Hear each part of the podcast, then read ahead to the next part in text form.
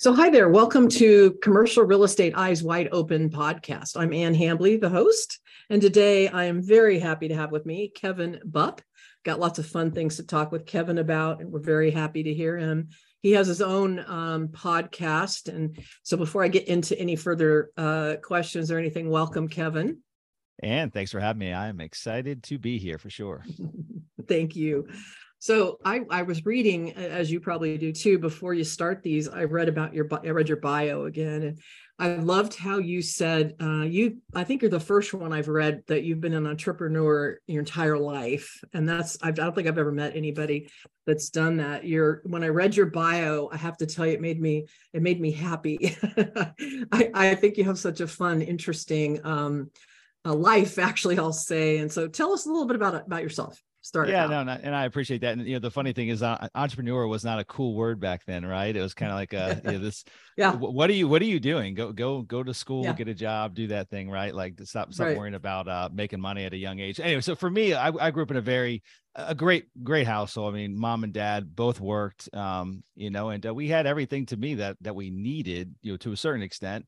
Um you know but you know we were you know middle class and you know my mom worked a third shift so that we didn't have to get a sitter you know when the kids were home. So my dad and her like didn't see each other all that often but they did what they had to do. And again it's all relative when you're that age anyway. But what I did realize is that um, at a young age, there were certain things that that little boys want: bicycles, you know, dirt bikes at a certain age, remote control cars, things like that. Just and you either had to wait for Christmas to come, and more likely you probably still wouldn't get all that, or you could, you know, to me, figure out a way to actually pay for it. So I think that's really what spawned my entrepreneurial journey. Is I want these items. Um, there's a good chance I'm probably not going to get them unless I figure out a way to actually pay for them myself. And so, you know, from mowing lawns to shoveling snow to having a paper route at, at the age of 12 and installing car learning how to install car stereos into my brother's friends cars when that was a cool thing back in the day and just whatever i could do to you know to, to create a side hustle and actually make some money for myself so that i could turn around and buy the things that i wanted and ultimately that spawned into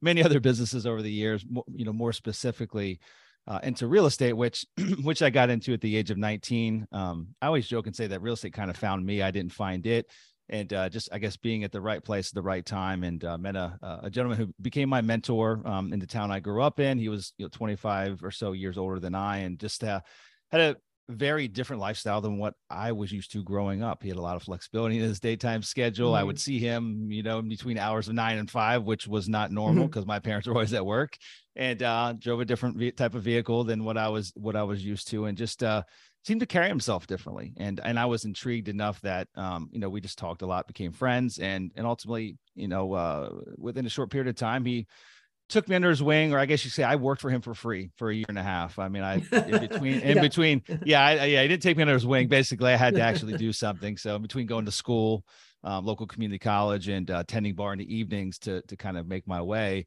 um, I was either in the field or in his office or doing whatever he needed to be done, um, just so I could, you know, through osmosis, kind of learn what it is he did because it was overwhelming to me and it was it was a completely new world. And so that that was the start of it. I bought the first property at the age of 20 after kind of being with him and, and working with him for uh, about a year and a half, and then uh, fast forward now to you know uh, I guess 23 years later, I've been at it full time. Um, have owned just about every type of of asset, starting with single family. You know, built up quite a big portfolio of single family properties at a young age, and started buying multifamily, and then basically every other type of commercial, from office, retail, self storage, medical office, and um, and and pretty much everything in between. So uh, that brings us up to today, and today we focus uh, primarily on mobile home parks that we have for the last decade, as well as parking assets, so parking garages and uh, and parking lots. So okay, a very condensed version there.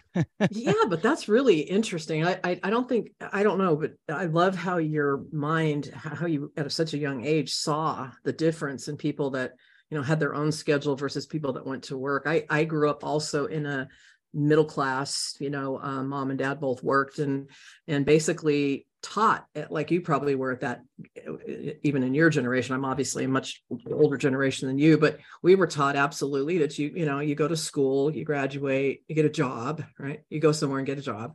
And there was no such thing as kind of working on your own. I just wasn't anything in my uh, brain at the time. So impressive that you did you recognized that early on and, and chose that as your way to make money. That's amazing. Well, you know, it's interesting. I I, I had a slightly different upbringing. Neither one of my parents went to um, formal uh, form, formal you know formal college or or you know post high school education. My dad went to some technical school for a few months, and and my mom not, and neither did my grandparents. And so that was not ingrained in me at all. I obviously had friends that that you know in high school that had their act together and already had that plan in place. You know, junior coming into their senior yeah. year, and I was a little behind the eight ball there. And honestly, it, it didn't seem all that um, enticing to me because I just I, I, wasn't a huge fan of high school as it was, and uh, mm-hmm. and to me, mm-hmm. it didn't seem like the fast path to actually make money. And you know, my parents would have been happy, and again, not not not putting them down. I mean, it's just that's how they were raised. Yeah. But they would have been sure. very happy if I would have went and got a job at the post office or UPS and and kind of built yeah. a career there. And, and nothing against either one of those occupations. It's just for me, I just I wanted something more. I didn't know what that was yet, but I wanted something more. Mm. You're kind of the modern version of Rich Dad Poor Dad. Remember that, you know, whole yeah. Well, you inspired me to do my own podcast, so I want to thank you for that. I I I was a guest on yours, and I thought, you know, that is a really great idea, and it's a great way to know get to know people and share what you have with you know my listeners and etc. So thank you for encouraging me to do that. I appreciate that. Oh well, congrats on the show. It's, it's yeah, exciting that you, you finally are doing it. So that's awesome. Yeah. well, you have a book. I want to talk about your book, yeah. and it's called. uh well, in fact, you have it behind you. That's very smart. We should put my book. I guess my I have a book from. uh also, we're not here to talk about my book, but I guess I'll I'll put mine out like that now too. That's it. You got you got to you got to put a couple yeah, layers of it, right? I know, right? so yours is called the Cash Flow Investor. Tell us about the book and why you wrote it. What what's what encouraged you to write a book?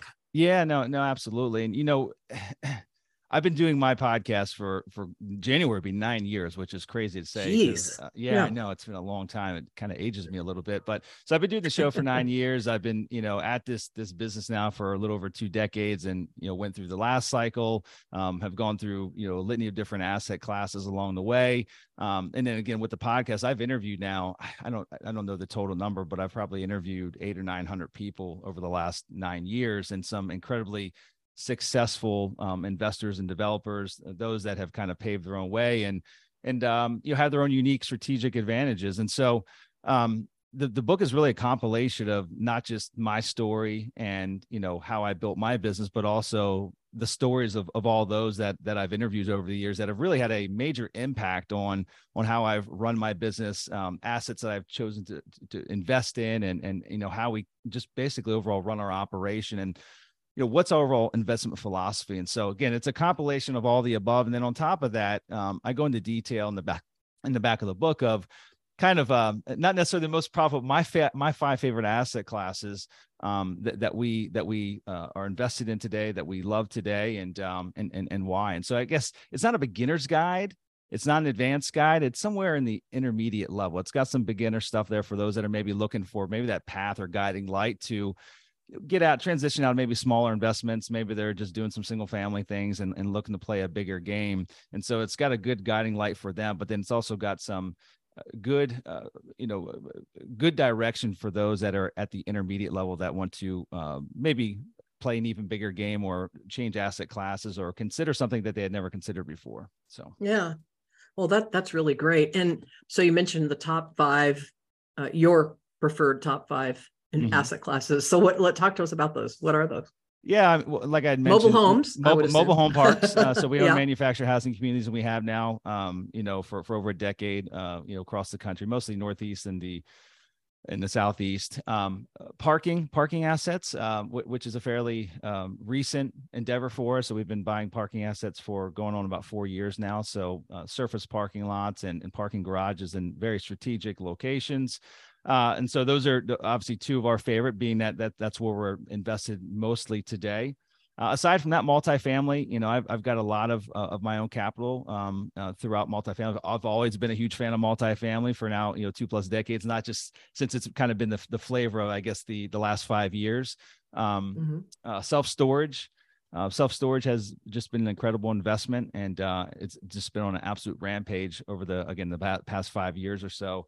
And then uh, medical office. Um, you know, oh, n- not, not regular, yeah, not regular office, uh, which is uh, in a completely different bucket, and uh, but but you know specifically medical office. Those are my five favorite um, uh, that, that I'm into. And then uh, the sixth one that I've kind of layered in there as well, that's kind of a bonus is assisted living. So assisted mm. care for mm-hmm. for the aging generation. Uh, we love that aspect. Yeah.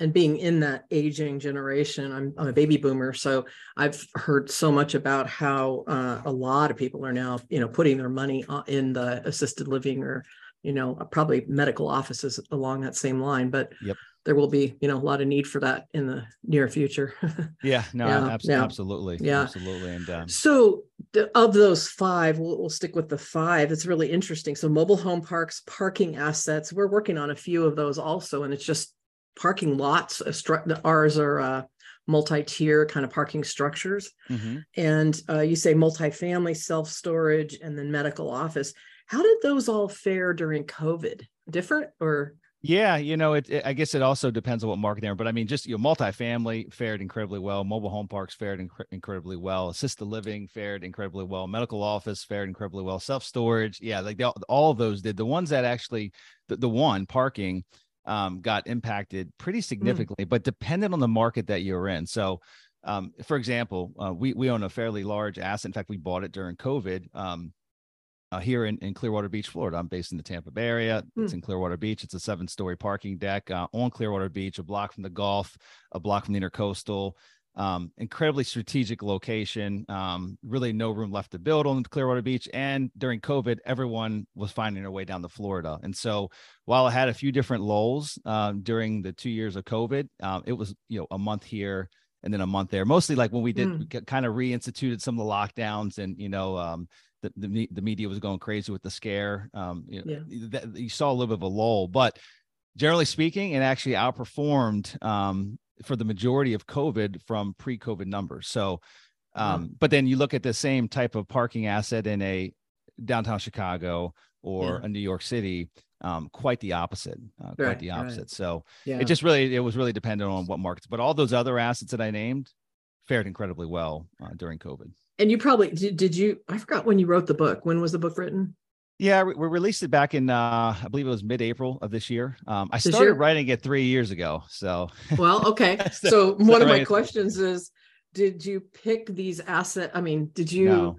Okay, so these were your favorite. Yeah, these were. Yeah, I, have I've had my, I've had. I mean, obviously parking and and uh, and mobile home park. Yeah. It was it was pre COVID, and then all those other assets that that we outlined there. I've I've got you know personal money, and I have I've had personal money invested in those for you know yeah. five plus years. Some of them you know ten or more years. So if you had to write, a, if you're writing that book today, would the I'd five asset classes the be the same? You would? I'd wow, keep, that's I'd, cool. Yeah, I'd, I'd, I'd keep cool. the same. Absolutely. Yeah, that's great.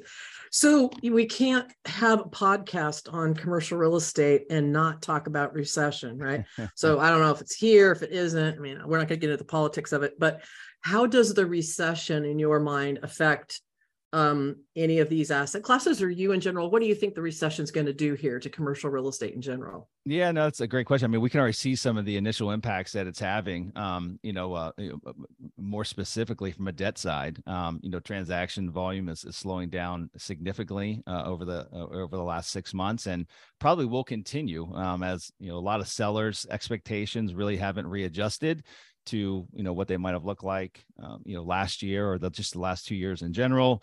Um, you know the fed's meeting again. I mean now, you know rate, rates are already pushing depending mm. what type of debt you're talking about i mean rates are already pushing 7% um, you know i think agency loans are probably still you could probably find something in the uh, the high fives with a you know class a type of asset. But um, we know that it's they're going to continually go upwards. And so um, I think so long as you um, you've got a long term outlook um, and you really focus on on your capital stack, uh, your your overall debt structure, the deals that you're buying today, and um, you know don't necessarily lie to yourself about you know double digit continued rent growth if you're buying a multifamily or just um, you know that this might be a short lived recession over the next year or two. Just really have that long term outlook and and and structure your investments mm-hmm. as though um, you're gonna have to hold them for the next five, seven, ten years. I think you'll be just fine. And I think also mm-hmm. just having the necessary reserves in place um, going into this thing with the necessary reserves. Uh, don't over leverage yourself. I mean, we've I, I, had a challenging time in 08.